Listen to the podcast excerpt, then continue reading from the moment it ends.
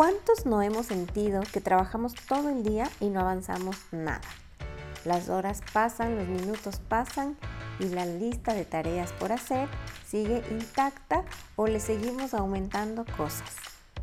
Esto pasa porque no somos muy productivos en nuestro día, pero no es tu culpa, no es mi culpa. Existen los enemigos de la productividad y hoy te voy a hablar de ellos y cómo enfrentarlos para que nuestro día nos rinda mucho más. Dosis de Impulso es un espacio en el que conversaremos sobre liderazgo y desarrollo profesional. En cada episodio exploraremos conceptos, lecciones, herramientas y técnicas para mejorar tus habilidades como profesional o emprendedor. Soy Pilar Zambrano. Tengo más de 10 años de experiencia trabajando en diferentes industrias en marketing, creación de contenidos, proyectos tecnológicos y emprendimientos porque sé que tu tiempo es muy valioso, te contaré brevemente en cada episodio lo que necesitas saber sobre diferentes temas y cómo aplicarlos en tu día a día para transformarte en el líder y la persona que quieres ser. Sumérgete en una nueva dosis de impulso.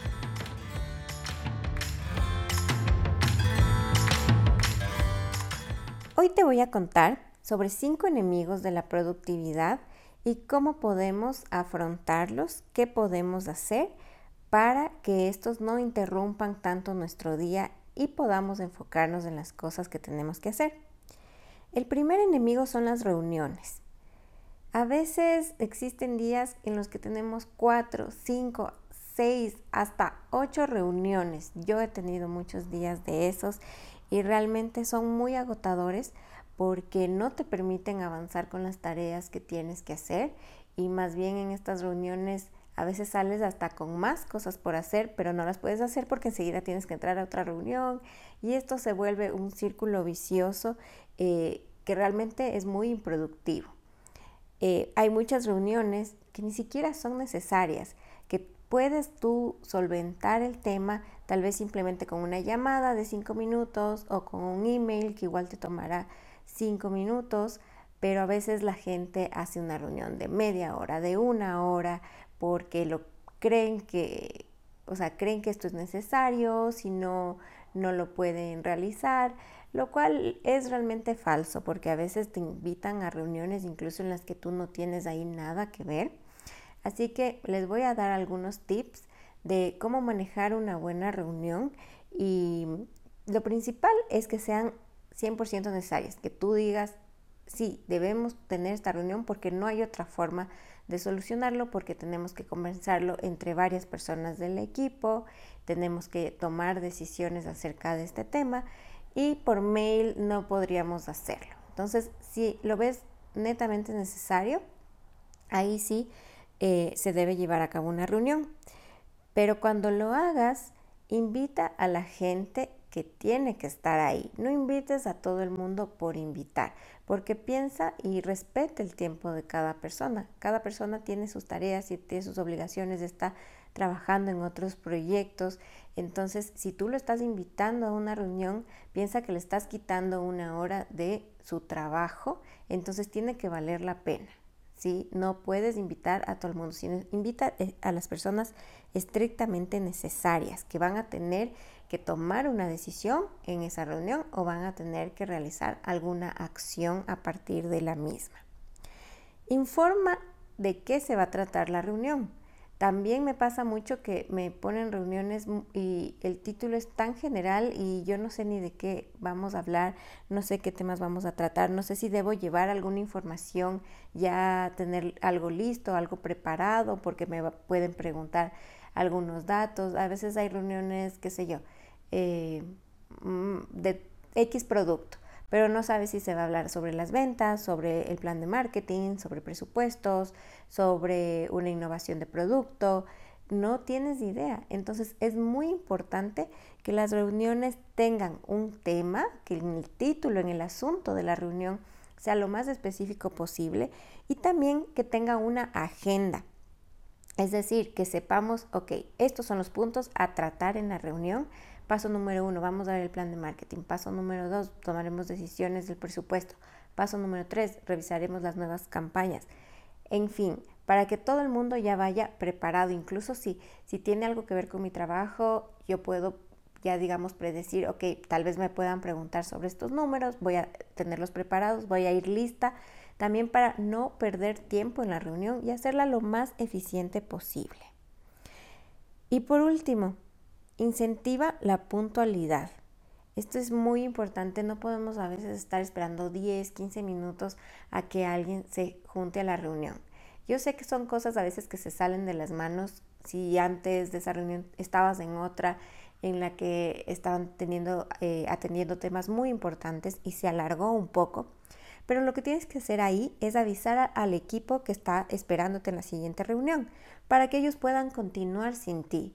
Es decir, a menos de que tú seas indispensable y no puedan empezar a tocar ningún punto sin ti, ahí sí, bueno, les puedes igual avisar para que esas personas sepan que te vas a demorar 10, 15 minutos y puedan seguir avanzando en sus otras tareas mientras te esperan, pero que no estén simplemente sentados sin saber si te vas a demorar 5 o 20 o 30 minutos.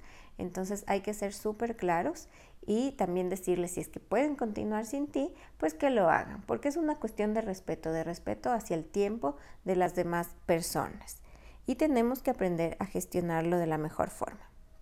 El segundo enemigo son las presentaciones PowerPoint o en la herramienta que, uses, eh, pero estas están también muy alineadas con el primer enemigo de las reuniones, porque muchas veces cuando tenemos reuniones nos ponemos a armar presentaciones, entonces claro, son pérdidas de tiempo por dos partes, ¿no? Una, todo el tiempo que le inviertes en hacer una presentación, que el diseño, que esté bonito, y luego llegas a la reunión a leer las, eh, los slides de la presentación.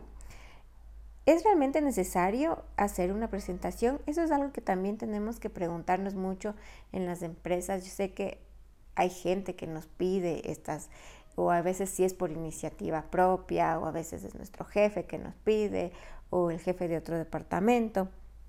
Pero eh, tenemos que tener claro que le estamos dedicando mucho tiempo a esto y tenemos que saber si realmente valió la pena o no dedicarle tanto esfuerzo para una presentación que a veces la gente ni siquiera las ve, ni siquiera las lee. O tal vez tú simplemente podías decir lo que, lo que dijiste leyendo cada una de las diapositivas y lo que te demoraste haciendo, qué sé yo, le dedicaste una hora a hacer esa presentación. Pero tal vez si tú tenías súper claro lo que ibas a decir, podías simplemente decirlo en 5 o 10 minutos y ya, y mira cuánto tiempo te ahorraste. Eh, por ejemplo, Steve Jobs, ya hablamos de él en un episodio anterior. Él había, cuando llegó nuevamente después de Next, llegó a Apple y se reunió con cada uno de los equipos para ver en qué proyecto estaba. Todos hicieron presentaciones para mostrarle. Y él dijo, ¿qué es esto? O sea, tú no, yo te estoy preguntando, tú tienes que saber de qué, eh, en qué estás trabajando. Yo necesito que me muestres un PowerPoint con bullets, porque para él, si alguien hacía esto, significaba que no sabía lo que estaba haciendo, significaba que no tenía bien claro lo que iba a hablar, entonces el PowerPoint era como que sus, sus notas, eh, su ayuda a memoria, entonces él prohibió. A él le gustaban las reuniones en las que se incentivaba más bien la lluvia de ideas, las discusiones, se proponían cosas nuevas, eh, porque esa era la forma de, de, actuar, ¿no? O sea, ok, un breve resumen, ¿qué ha pasado? ¿Qué vamos a hacer? Voten ideas y según eso vamos construyendo los siguientes pasos. Pero no necesito ver un PowerPoint con bullets, eh, llenos de dibujitos, que tal vez ni suman ni restan. Entonces, em, él definitivamente no estaba de acuerdo con el uso de las presentaciones. Otra persona importante es Jeff Bezos, fundador de Amazon. Él también envió un día un correo a todos los empleados de la empresa diciendo que prohibía los PowerPoints. Él más bien eh, quería incentivar una estructura más narrativa, ya que el cerebro entiende mejor esta estructura. Por eso está tan de moda el storytelling, porque tiene mejores resultados cuando se lo cuentas como una historia. Eh, pensemos en los niños, en los niños ellos aprenden por historias, no les estamos contando algo en un PowerPoint con bullets. sino con en un cuento les contamos, le metemos narración y ahí ellos van comprendiendo a veces conceptos incluso muy complejos. Entonces es porque el cerebro humano entiende mejor de esa forma. Así que cuando eh, Jeff Bezos hace una reunión, hay que enviarle o, tú vas a hacer una reunión con él, le tienes que realizar como que una especie de ensayo en lo que vas contando que, cuáles fueron los antecedentes, vas desarrollando tus ideas principales para terminar en unas conclusiones, tal cual un ensayo que todos aprendimos a realizar en la escuela, en el colegio o en la universidad, eh, porque así es mucho más fácil y tiene que ser de un máximo de cinco hojas. Entonces llega la reunión, todos los asistentes lo leen brevemente y empieza la discusión. Entonces imagínate cuánto tiempo estás ganando en lugar de poner un PowerPoint e ir eh, leyendo diapositiva por diapositiva que hasta a veces yo he visto la gente se aburre cuando son unas presentaciones gigantes, la gente pierde el hilo. O sea, también tenemos que pensar que eh, la, eh, la, concentración de las personas es muy baja, es por un tiempo corto, entonces no podemos hacer tampoco presentaciones hiper extensas. Entonces mantengamos lo más corto posible y cuando son cuestiones de reportes que tenemos que preparar, hay muchas herramientas mucho más efectivas que te permiten hacerlo y son automáticas, ni siquiera tienes que tú estar actualizando diapositiva por diapositiva. En este caso, por ejemplo, Power BI, ClickView, Tableau, Data Studio, bueno, depende eh, también el tipo de data que, que tú manejes, pero todas estas herramientas te permiten que a través de un Excel tú rápidamente haces gráficos, reportes, subes las ventas, subes los, eh, los KPIs, los indicadores de marketing y vas actualizando simplemente cada semana en lugar de estar haciendo un PowerPoint de 20, 30 diapositivas. La gente lo va a apreciar, tú simplemente mandas el enlace, la gente lo puede ver, si tiene alguna pregunta pues te lo dice, tampoco tienen que reunirse eh, semana tras semana para revisar cada una de las cosas. Incluso tú ya, como les envías el link, la gente ya va a ver los datos y si tienen una pregunta y hacen una reunión, ya no van a perder tiempo, porque ya vieron cada uno en su tiempo, ya lo vio, ya sabe qué pregunta tiene, ya van a ir listos y preparados para atacar esos puntos y no van a estar viendo 20 diapositivas recién para ver qué preguntas les podría surgir. Entonces, cuidemos de eso, cuidemos mucho el tiempo de las personas y tu tiempo propio. El tercer enemigo de la productividad son las interrupciones que tenemos y que también ocasionan el multitasking. Entonces, te pongo un ejemplo que a mí me pasa mucho y seguramente ustedes también van a recordarlo. Estás haciendo algún trabajo, lo estás terminando, te llega una llamada, la contestas, em, te, están, te piden algo urgente, entonces dejas de hacer lo que estabas haciendo por hacer eh, lo que te solicitaron en la llamada. Eh, después te llega un email, te sale la notificación, ves que es de algún gerente, entonces dejas también lo que estabas haciendo eh, que te solicitaron por la llamada, vas a atender ese email, te pones a responderlo, eh, también te piden algo en ese email, tienes algo que hacer y ya no sabes, pierdes todo el enfoque, pierdes toda la noción de lo que estabas haciendo, te desconectaste de una, dos, tres tareas, las tienes todas incompletas y luego cuando quieres volver a la tarea inicial, te va a tomar más tiempo el volver a retomarlo, el volver a enfocarte para terminar esa tarea inicial. Entonces, aquí les dejo un tip súper importante y es que definamos horarios para ciertas cosas. Por ejemplo, el correo electrónico. El correo electrónico quita muchísimo tiempo. Si eres de los que ni bien te llegó una notificación de email, vas y, y lo revisas, por favor no lo sigas haciendo. A menos de que no tengas más tareas pendientes, pero si tienes tareas pendientes, dedícale más bien horarios específicos para responder correos. Puede ser muy temprano en la mañana, respondes los correos pendientes, de ahí te separas un par de horas para trabajar en lo que tienes que hacer y después qué sé yo, coges otra media hora, depende también cómo sea tu flujo de correos. Si en el día no tienes tanto flujo de correos, puedes revisarlo unas dos veces al día. Eh, si obviamente tienes más, puedes hacerlo unas tres, pero que sean en horarios específicos para que puedas tener estas otras franjas eh, de tiempo exclusivas y dedicadas a hacer las tareas que tienes que hacer, tus pendientes. Porque si no, si vives con miles de interrupciones, nunca vas a lograr terminarlas. Y lo mismo con las llamadas, incluso ahora que estamos con esto, eh, estamos en teletrabajo, por ejemplo, hay herramientas eh, en las que tenemos, nosotros nos comunicamos con, con, el resto del equipo, en las que tú puedes poner como que estoy ocupado, entonces la gente o estoy concentrado. Las otras personas que van a querer tal vez hablar contigo van a ver tu estado, ok, está concentrado en algo, no lo voy a molestar porque no es un tema urgente y más bien me espero o más bien le envío un email para que esta persona lo revise cuando pueda verlo. ¿Sí?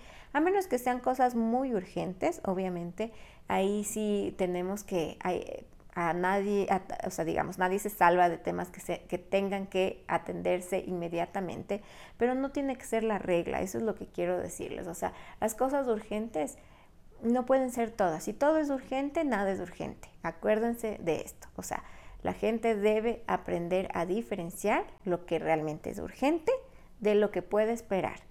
Y esto, una vez más, Insisto, respeten el tiempo de las personas. Si lo ven que está ocupado, si lo ven que está enfocado, concentrado, traten de no interrumpirlo si no es algo urgente. Listo, vamos al cuarto enemigo. El cuarto enemigo es el cansancio. No, por trabajar más horas al día soy más productivo. Ojo a esto. Cuando trabajo muchas más horas, voy a estar más cansado. Me voy a, mi cerebro ya no va a enfocarse de una forma tan fácil, me va a tocar, me va a tomar más tiempo. Acuérdense, por ejemplo, cuando están leyendo algo y se dan cuenta de que leyeron todo el párrafo y no se les quedó nada de la idea y les toca volver a leerlo dos o hasta tres veces porque están tan cansados que realmente no pueden concentrarse. Entonces, más bien aprovechemos nuestras horas más productivas, que no todo el mundo es más productivo en la mañana. Eso cada uno tiene que aprender a detectar en su cuerpo, en su personalidad. Hay muchas personas que son más productivas en la noche o en la tarde después de tomarse un café o muy temprano en la mañana. Hay personas que muy temprano todavía están con mucho sueño, entonces más bien tipo media mañana recién empiezan sus horas más productivas. Entonces eso tenemos que aprender a detectar para que en esas horas que son súper productivas, realicemos las tareas que menos nos gustan, porque las vamos a realizar mucho más rápido. Entonces, más rápido las vamos a poder sacar de esa lista interminable de cosas por hacer. En cambio, si las dejamos para el último siempre, las vamos a querer hacer cuando estamos tan cansados que al final nunca las vamos a realizar o las vamos a realizar mal o nos va a tomar muchísimo más tiempo. Entonces encontremos ese horario para las tareas que menos nos gustan, para aprovecharlo realmente al máximo. Y después vas a ver que también tomando los otros tips acerca de estos otros enemigos de las interrupciones, eh, presentaciones reuniones, vas a ver que tu horario laboral no tiene por qué extenderse más horas. Van a ser menos, pero muchísimo más productivas. Y otro tema es que debes darte breaks el cerebro se cansa, necesita también oxigenación, tu cuerpo necesita oxigenarse, cambiar un poco de ambiente, respirar de una mejor forma. No puedes estar sentado ocho horas al día. Entonces, cuando sientas que estás ya un poco agotado, termina una tarea, párate, date un break, cinco minutos, sal al aire libre, respira, tómate un cafecito, conversa un ratito con alguien, haz un poco de estiramiento, de ejercicio para que tu cuerpo un poco se, se, renueve y tome un poco más de energía y vas a ver cómo cuando vuelvas a tus tareas vas a estar como que más iluminada, más enfocada y eso también va a aumentar mucho tu productividad. Por último, tenemos el quinto enemigo, que este ya es uno un poco más amplio, ya más en, un nivel organizacional, digamos, y es el no tener las metas claras, ¿sí? No tener objetivos. Esto eh, también es un problema muy grande porque ocasiona muchos reprocesos. Cuando no hay una buena comunicación, cuando no hay un objetivo claro, cuando no se sabe el por qué estás haciendo algún trabajo, em, no lo vas a hacer tal vez muy bien o van a haber dos personas del mismo equipo que van a estar haciendo lo mismo sin saber, porque esto pasa mucho cuando no hay una buena comunicación en el equipo o en la organización. Entonces dos personas van a estar haciendo exactamente el mismo trabajo y se van a dar cuenta al final y van a decir, oye, ¿por qué tú hiciste eso? Yo también hice y se van a dar cuenta que fue realmente una pérdida de tiempo. O a veces piden cosas y por hacerlas rápido, todo el mundo se pone a hacerlas, las hacen y luego, ah, no, pero no, no había que hacer eso. Entonces, por favor, o sea, si tenemos alguna duda, si no tenemos claro cuál es el objetivo de, algún trabajo, preguntemos, preguntemos antes de hacer. Es mejor como que hacerlo a tiempo y cuando estemos 100% seguros de lo que hay que hacer, de cómo hay que hacerlo y cuál va a ser el objetivo del mismo, ok, ahí sí nos dedicamos de lleno a hacerlo porque ya tenemos súper clara las metas pero no podemos ir así como que corriendo, haciendo miles de tareas que al final el 60% no se usan o no, no era necesario hacerlas y por hacer eso dejaste de hacer otras cosas que sí eran súper necesarias. Igual cuando eres un emprendedor o emprendedora, también pasa mucho que queremos hacer todo al mismo tiempo porque, qué sé yo, queremos salir en todas las redes sociales y tener eh, ventas por todos los canales pero no nos enfocamos y luego nos damos cuenta que muchas de esas cosas chiquitas que estuvimos haciendo no eran necesarias. Y esto pasa porque no tuvimos una buena planificación, no tuvimos claros los objetivos desde un inicio. Estos son los cinco enemigos y bueno, hay muchos más, pero quería presentarte estos que son los principales y yo creo que si sigues eh, estos tips que te he dado en cada uno de ellos, vas a poder mejorar, vas a poder ser más productiva, vas a poder gestionar mejor tu tiempo y el de las demás personas. Acuérdate, no es solo cuestión de gestionar tu tiempo, sino también de respetar el tiempo de todo tu equipo y de todas las personas a tu alrededor, incluso de tus clientes. Si también quieres hacer reuniones con tus clientes, tienes que ir preparado para ello. Tienes que llevar ya la información lista. A mí también me ha pasado mucho que a veces los proveedores me convocan a muchas reuniones y porfa es que te quiero presentar algo. Y cuando vas a la reunión te das cuenta que no estaba para nada preparado y te hacen perder muchísimo, muchísimo tiempo.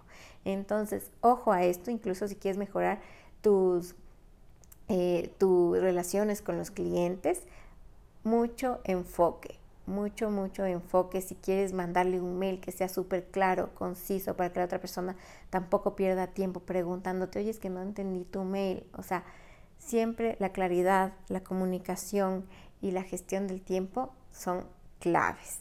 Así que espero que te haya gustado este episodio del podcast.